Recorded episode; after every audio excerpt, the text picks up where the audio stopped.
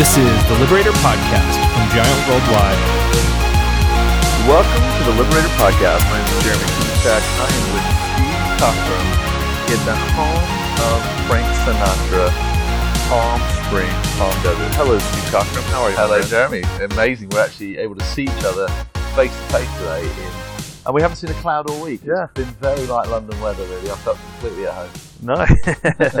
is it normal to wear a speedo like in the desert? Do you do? Is that? Yeah, it's well- kind of awkward right now. Everyone listening. Um, I have to look the other way.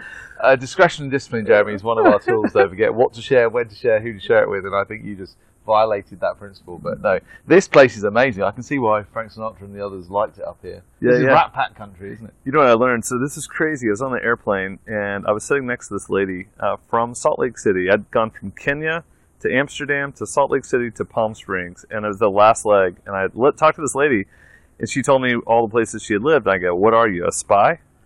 and she goes, uh, "I actually am." And she was, re- she was, re- just amazing. she was a retired spy.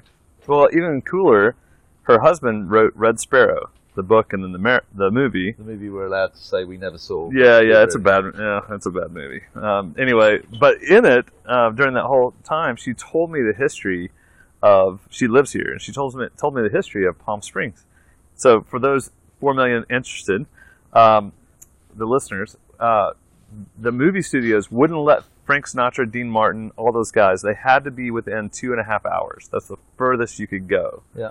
Because they needed them for movies or whatever. Yeah. So they went as far as they could. This is Yeah. two, exactly two and a half hours from Hollywood. Well, it probably was before the traffic got worse. Yeah, yeah, yeah. That's true.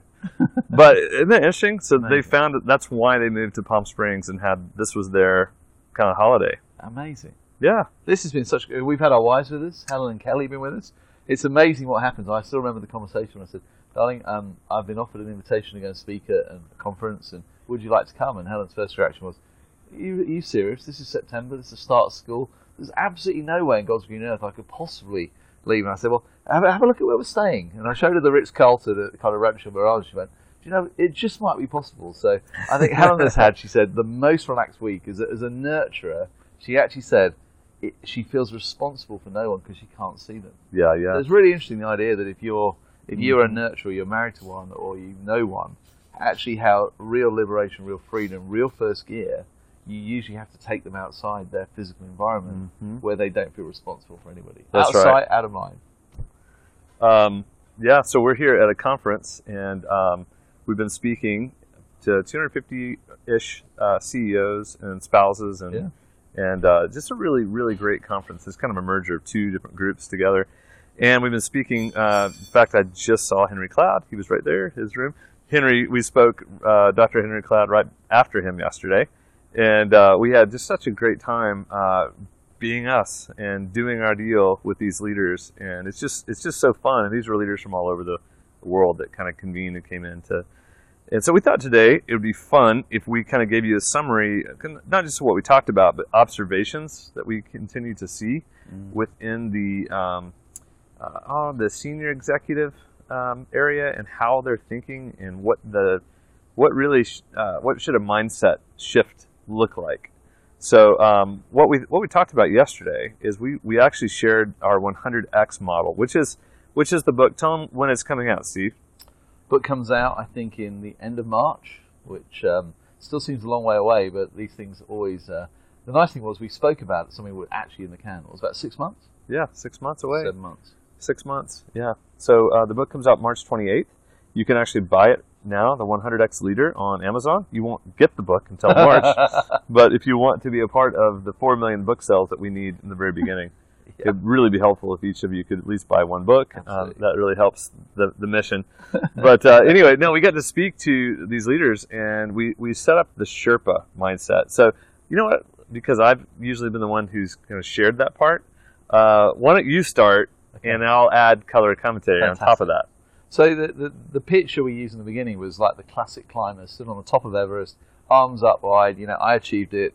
Fifty thousand dollars, a year's worth of hard work. I mean, incredible achievement to actually get to the top of Everest. But very few people have a picture of anyone else in their kind of summit, and really just looking at the idea of going, yes, that person did climb Everest, but fundamentally, they would never have been able to climb it if they hadn't had a Sherpa who was actually a veteran of the mountain, who knew what was there, that was basically being a liberator to them, cal- calibrating support and challenge. So the thing we're talking about is to go, you, you may achieve and summit and climb whatever your Everest is, but the reality is you never got there without somebody who was prepared to be a Sherpa to you. So this analogy of the Sherpa was the, the perfect liberator, the one who calibrates support and challenge, really is working with the personality, the wiring, the just observing how do they get certain people that they're contracted to to the top of a mountain.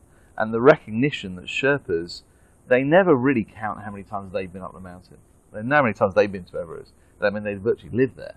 What they measure as their key metric success is how many people did they equip to climb Everest who would never have been able to do it without them. Mm-hmm. So a Sherpa may say, hey, I've helped 26 people summit.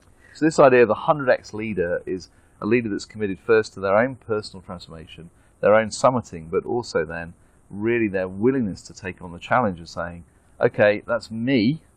How do I actually do that for other people? How do I move from just being 100 to being 100x, a leader who multiplies in every area of their life? And so the observation for us was we're watching these CEOs are here, and these are people who are, I mean, they've committed to come to an event to work on themselves. Yeah. And they've been doing that for years and years and years at this specific conference. Well, that's great because, but that's a that's a rarity. You just have very very few people because they're so usually most executives are so focused in the business, they're so task oriented. What's the the average uh, length of a CEO now is three years. Mm. So if you think about the entire tenure of a CEO, the average is three years. So these people have been doing it for a long time. But what we're saying is they've done such a good job to focus on 100 for themselves. And we're not we're not passing judgment on them that they haven't multiplied because many of them have. Mm. But what we what we did is we basically gave them an opportunity to think. And we had so many comments afterwards, like you blew my mind. I almost think about where I need to start again Yeah. to go. So it's again what Steve was saying. It's one thing to climb a mountain. It's an entirely different feat to take someone up the mountain, which mm. means you have to climb and help someone get to the next level. Yeah. So that's ultimately what we're saying that we need more of those types of leaders. That's what a liberating leader is in our in our view, mm. and that's what we've been trying to say for the last forty or something episodes. Yeah, and it, it was fascinating because there's obviously a lot of different speakers, a lot of different inputs, and a lot of it was, I mean, obviously the people in these room have significant net worth, and they're asking the question, how do I, how do I be a good steward? How do I use the resource I have? How do I set up a legacy effectively? So there's a whole industry, and we met many this week that are that are basically helping people do financial planning, estate planning, all those things. But um, one of the things you said yesterday that was profound was to go, you know, people die every day, and most of them have done some kind of estate planning. I hope you have, because it would be good to do that. But very few people die having transferred the true gold of their life. The so magic. the magic, their unconscious competence that actually allowed them to be successful and to succeed, and, and in our analogy, climb the mountain themselves. So it seems tragic that they spend, a lot of us will spend a lot of our time doing financial planning and estate planning for when we die, but how many leaders realize that the real gold, if they're not careful, will actually die with them Yeah, and be in the coffin? and we say we're saying gold and magic. So there's the Yeah. gold industry, which is your possessions. Yeah. the magic is what your unconscious competence is. It's, Yeah. So what are you really, really good at, and what's the intentional? What what wisdom, knowledge, skills, expertise do you need to transfer intentionally to the next person or the team or the organization? And usually, what happens is, like to Steve's point, again, there is I don't know how many trillions of dollars are in the gold industry who are helping transfer the, the, all the gold, but who's doing the magic industry? Who's helping people with magic? Well, we are. it's a plug for us. But no, my, my point is, is Yeah. that what we're focused on is like, hey, multiply your magic. Uh, what does it look like for you to multiply truly into other people and get them to a higher level, which benefits you? Yeah. It's just so funny though, is most people go, well, I don't have time for that. Yeah. Or like, you mean you don't have time to scale your business? well, that doesn't sound smart, does it? Yeah. Uh, or I don't know how. That's probably the biggest part. Most people want to, Yes. but they don't know how, so they just keep doing what they do. Yes. Um, or it's too hard. Yeah. You know, gosh, you know, I have to take someone with me. Yeah. You mean I have to spend time with people? we say that basically the uh, multiplication is always important, but it's never urgent until it's too late. Yeah. So one of our tools, the X Factor, it talks about the quadrant where you have when it's highly important but low urgent. The question is, do I have a plan for this? Yeah. So in some senses, you have to have an intentional multiplication plan, and you have to be quite specific about what, who, when, because it won't happen by accident. I had an opportunity this morning um, to talk to one of our colleagues, Justin Westbrooks, who is an awesome young man. He's he's uh, part of our licensing team. We, we've decided to uh, license the Five Voices system to any uh, internal Sherpa, we call them, internal HR specialist or trainer inside a company, or to a coach, consultant, you know, anyone Mm. externally. And so that's available, and that's an offering that we're, we're doing. But I was talking to Justin this morning, and uh, I had an opportunity. I was going to tell him something that I, an idea that I had, and I did. And then I circled back around to him. I go, "Hey, by the way, um, do you know why I did that?" And so in my mind, instead of the the task was, "Here's what we need to do, do it," and then I went back and go, "Do you see why I'm thinking that way? And Mm. are you okay with it? And do you have any input into it as well?" So it it doesn't take that much. I mean, it took me an extra five minute phone call. Mm. But then he goes, "Oh, I see. Yeah, yeah, yeah. That makes total sense. Got it. Thank Yeah. you." So now I'm transferring my thinking Yeah. and how I got to it Absolutely. versus just telling him what to do. And I think that's that's a missing component. And so most people, when you think about multiplying, what does that actually mean? It basically means to to train people up, to raise people up, to give them the get them to think the way you think. Yeah. And you'll be glad you did, even though it, it and if you get started with it, it becomes second nature after a while. Yeah. No, it's good, and I think um, I think the reality is that learning how to do something you said before it's one thing. I think every every leader in the room we spoke to, everyone who came up to us afterwards goes, "I want to learn how to do this." Yep. But the reality is the intent to go, "Hey, I'm going to climb Everest," but if you haven't got tools, it doesn't matter how fit you are or if you don't if you're wearing a pair of you know sort of dress shoes and a you know you don't have an ice axe or you don't have the right kit you're never going to be able to do it and i think that was the thing that people were coming back and saying giant has created tools that actually help us climb mm-hmm.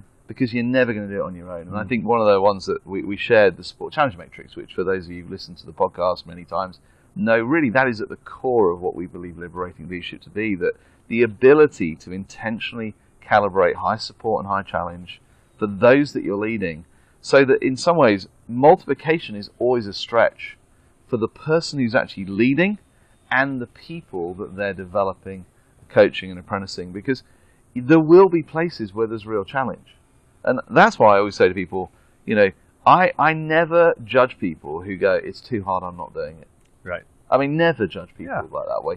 Because unless you actually have a, a passion for multiplication and see its benefit and see that actually the legacy that you will leave is far greater when you do that, it, it won't happen.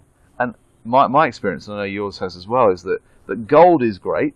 You know, we all love it when we sign new contracts or when we are able to pay for something that we afford. But the gold which kind of never diminishes in value, in fact becomes more valuable, is the one, the magic that you invest in other people. And what happens is at the time, they sometimes don't like the fact that it's really challenging and you're not always good news to them. But what I found is over time, they only remember the good bits. Yeah. So the story, when they tell it of your impact in their lives. So Robin, who introduced us, you know, I mean, literally said, um, after my husband, after, you know, whatever it was, these two gentlemen have had the most profound influence and have changed my life, my relationships, my marriage is different, the way I lead is different. That's magic being multiplied into somebody. And do you know, you can't buy introductions like that. Because everyone in the room goes like, who are these people? Obviously, when we come out, it's a slight disappointment. we- you know, sort of who we are. That's but right. that's We're working on that. I would say for most leaders who've already been successful, who've got plenty of gold or whatever it might be, the reward of being a multiplying leader in the testimonies and the stories, your influence goes through the roof. That's the prize that goes with the price for magic, I reckon. here's the shameless plug for for those who really, really, really want to know how to do this. uh, there's a few ways you can do it. Because it's one thing to read about it and talk about it, and the 100x book is coming out in March, and it'll be helpful. Yeah. Uh, but if, if any of you really, really want to go, I want to multiply and scale my people, Mm. and I want to know how to do it, then what I want you to do is uh, contact Tracy, T R A C Y dot Rader, R A D E R, at giantworldwide.com. And just put a in the subject line, multiplying magic, and then just write out what your situation, what you would like to talk about. And then we can schedule a phone call Mm. and we can talk through with you specifics on, on what that might look like. For some of you, it maybe it, it, it means that you want to you want to bring either us to uh, speak, maybe to a conference or to your company, or have someone in, or it might just be a phone call. Uh, or it might be Steve and I are going to be doing um, retreats. We're going to be doing 100x retreats, these giant retreats throughout the year, and they're they're weekend or two three day retreats, and you might want to be a part of it. 30, 40 people gathering. But we're just we're after being really really functional. One of the comments that we got after speaking uh, was like, "Oh my goodness, guys, we listened to we were the last speakers, so we listened to nine speakers, and you guys brought practical, like you showed us actually how to do it." And I think that's something that we love. It's like, yeah, here's the big idea, here's the philosophy. Yeah, we've got stories, and but how do you actually get it done? Yeah. And that's what most people just don't know how to do it. So s- anyway, I mean, I, I spent a long time um, last night with a, a CEO called Chris, who'd um, amazing guy. I mean, really built a really successful business, and basically brought in private equity money. And he, he, he reflected that basically he'd seen support and challenge matrix, and he said, when I saw the matrix, I knew what had happened. He said the culture that had allowed us to win was really a liberating culture. You know, mm-hmm. yes, we had imperfections, but that was really what was green and what was growing. Private equity came in, he said, and they said, "No, no, you want to do it like this. Killed We're it. going to do it like this." And he said, he didn't know any better. He was the first, you know, first Yeah, yeah. rodeo, and just went, "Well, you guys putting in money, you know what's in." And he said, the moment he said, "I saw that matrix," said, that's what's happened. Mm. They brought in a dominating culture where it's all challenge, there's no support. I'm Yep. burning my people, and he said, "I don't want that. I, I want to change. Yep. Can he help?"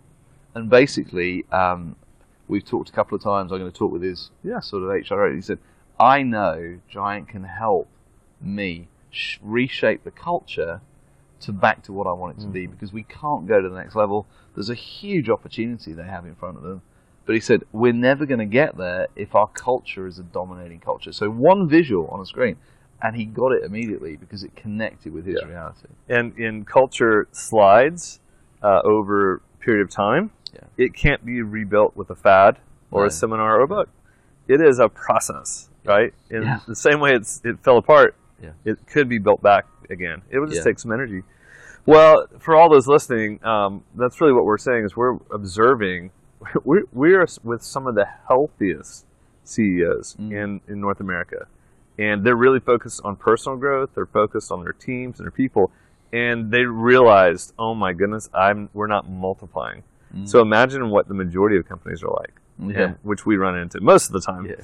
And to go, you know, you can you can do something about it. And by the way, if you're listening and you're not a CEO, we, we're not just talking about CEO. We're talking about culture. So leaders define the culture. Some of you, it's you're leading your family culture. Mm. It's the same thing, 100x, 100% healthy and multiplying to your kids. Yeah. Um, some of you have uh, a small team of two or three people. Same thing. That's not just for CEOs. What control what you can control. You Yeah. can control your mindset. You can start working to multiply Yeah. in those subcultures.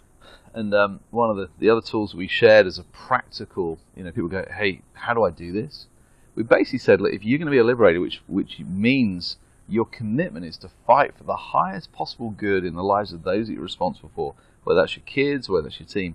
And what we say is, if the answer when you look in the mirror is, I want to be that leader this week, here are three questions that you can actually ask. We ask every single week as a simple process to go, I think about all the people that I'm multiplying into in every area of my life, and I go, first question, do they need more support or challenge from me right now? Where are they in their journey, in their growth? What's the magic we're multiplying? What's what do they need most from me right now? The second question is, what's the tendency or pattern most undermining their influence? So if you were to, you know, we, we all see imperfection in others more than we see in ourselves. And if I if I produce a list of someone I'm trying to develop and grow, here's the 40 things, Jeremy, that you need to work on before you can be a decent leader. That's crushing for people. Yeah, yeah. So we always say, choose the one thing, the pattern, the tendency. Are they late for meetings? Are they always sending mm. long emails? Do they pick their nose? You know, you, you get the idea.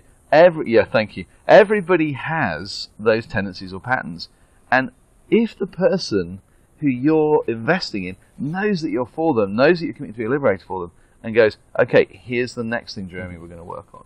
And do it do it with them Absolutely. right after the situation. Absolutely. Don't like don't store this up. Yes. Uh, I had a situation with one of our giants recently. We were in a meeting, and I said, "I want you to observe me, and then I'm going to give you a chance to play, and uh, so I'm going to pull you in to be ready." Well, during the break, this person went and got got toast with uh, jelly and jam all over it, and was the only one eating. Everyone else had coffee.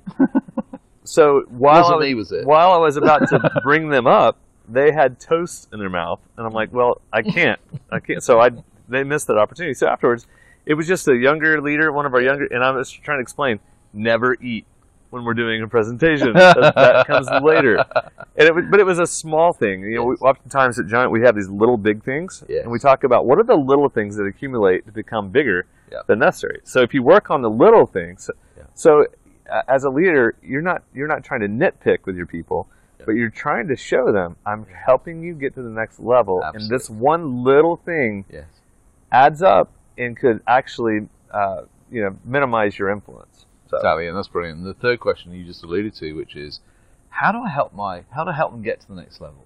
The reason we put that question in is because it infers you actually know what their hope, aspiration, of their Mhm. future is. Most leaders are so task focused in the present, they never take the time with the people they're leading to work out what are your hopes, what are your dreams. Most people will not stay with you now for 25 years That's or- right. and get a carriage clock. But if your reputation as a liberator, as a culture which goes, I'm going to help you grow to be the best you can possibly be, they often become the best marketers of future recruitment for your culture. So there's your three questions, just as a complete practical thing with if you want to think about multiplication, picture each person, whether it's a kid, whether it's someone on your team, to go, do they need more support or challenge from me this week? What's the one tendency or pattern undermining their influence we're going to work on? And how do I help them get to the next level? Uh, Steve, I have a question. Of course. Yeah, what is a carriage clock? A carriage clock is obviously one of these great cultural breakdowns. So in England, there was a there was a history that if you often you'd work for the same company for forty years, and at your retirement, they would give you this kind of clock. You know about clocks? Yeah, yeah, yeah. That would go on your mantelpiece. It was like a little, you know, be that big, and it would sit there.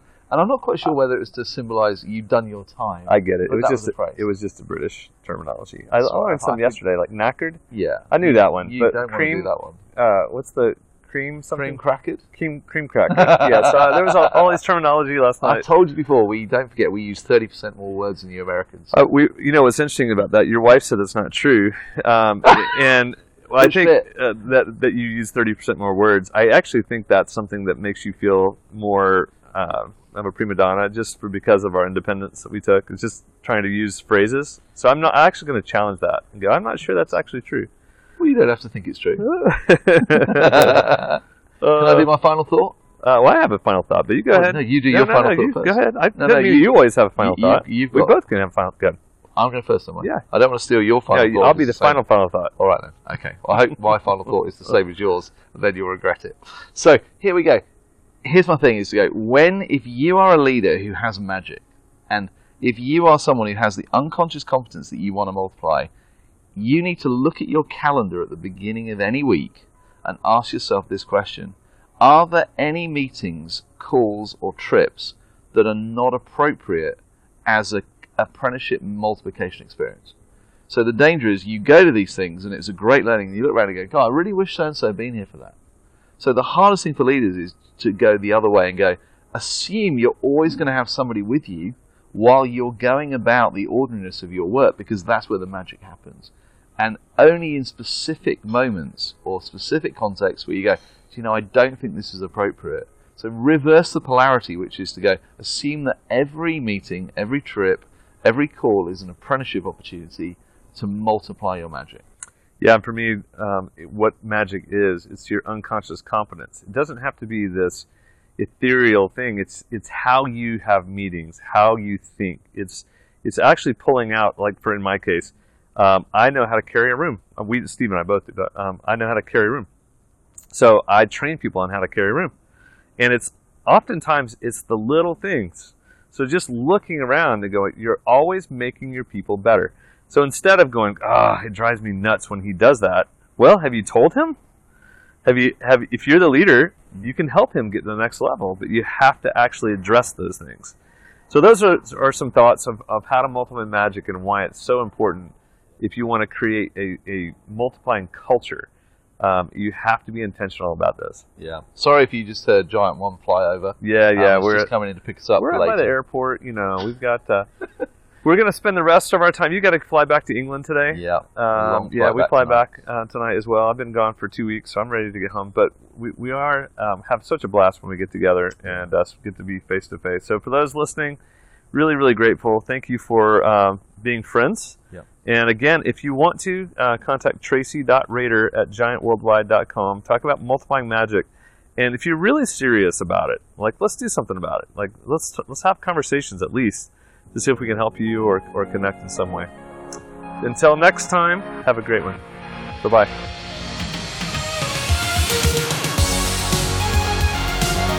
Thanks so much for listening. That concludes today's episode of the Liberator podcast from Giant Worldwide. You can find out more information about us online at giantworldwide.com.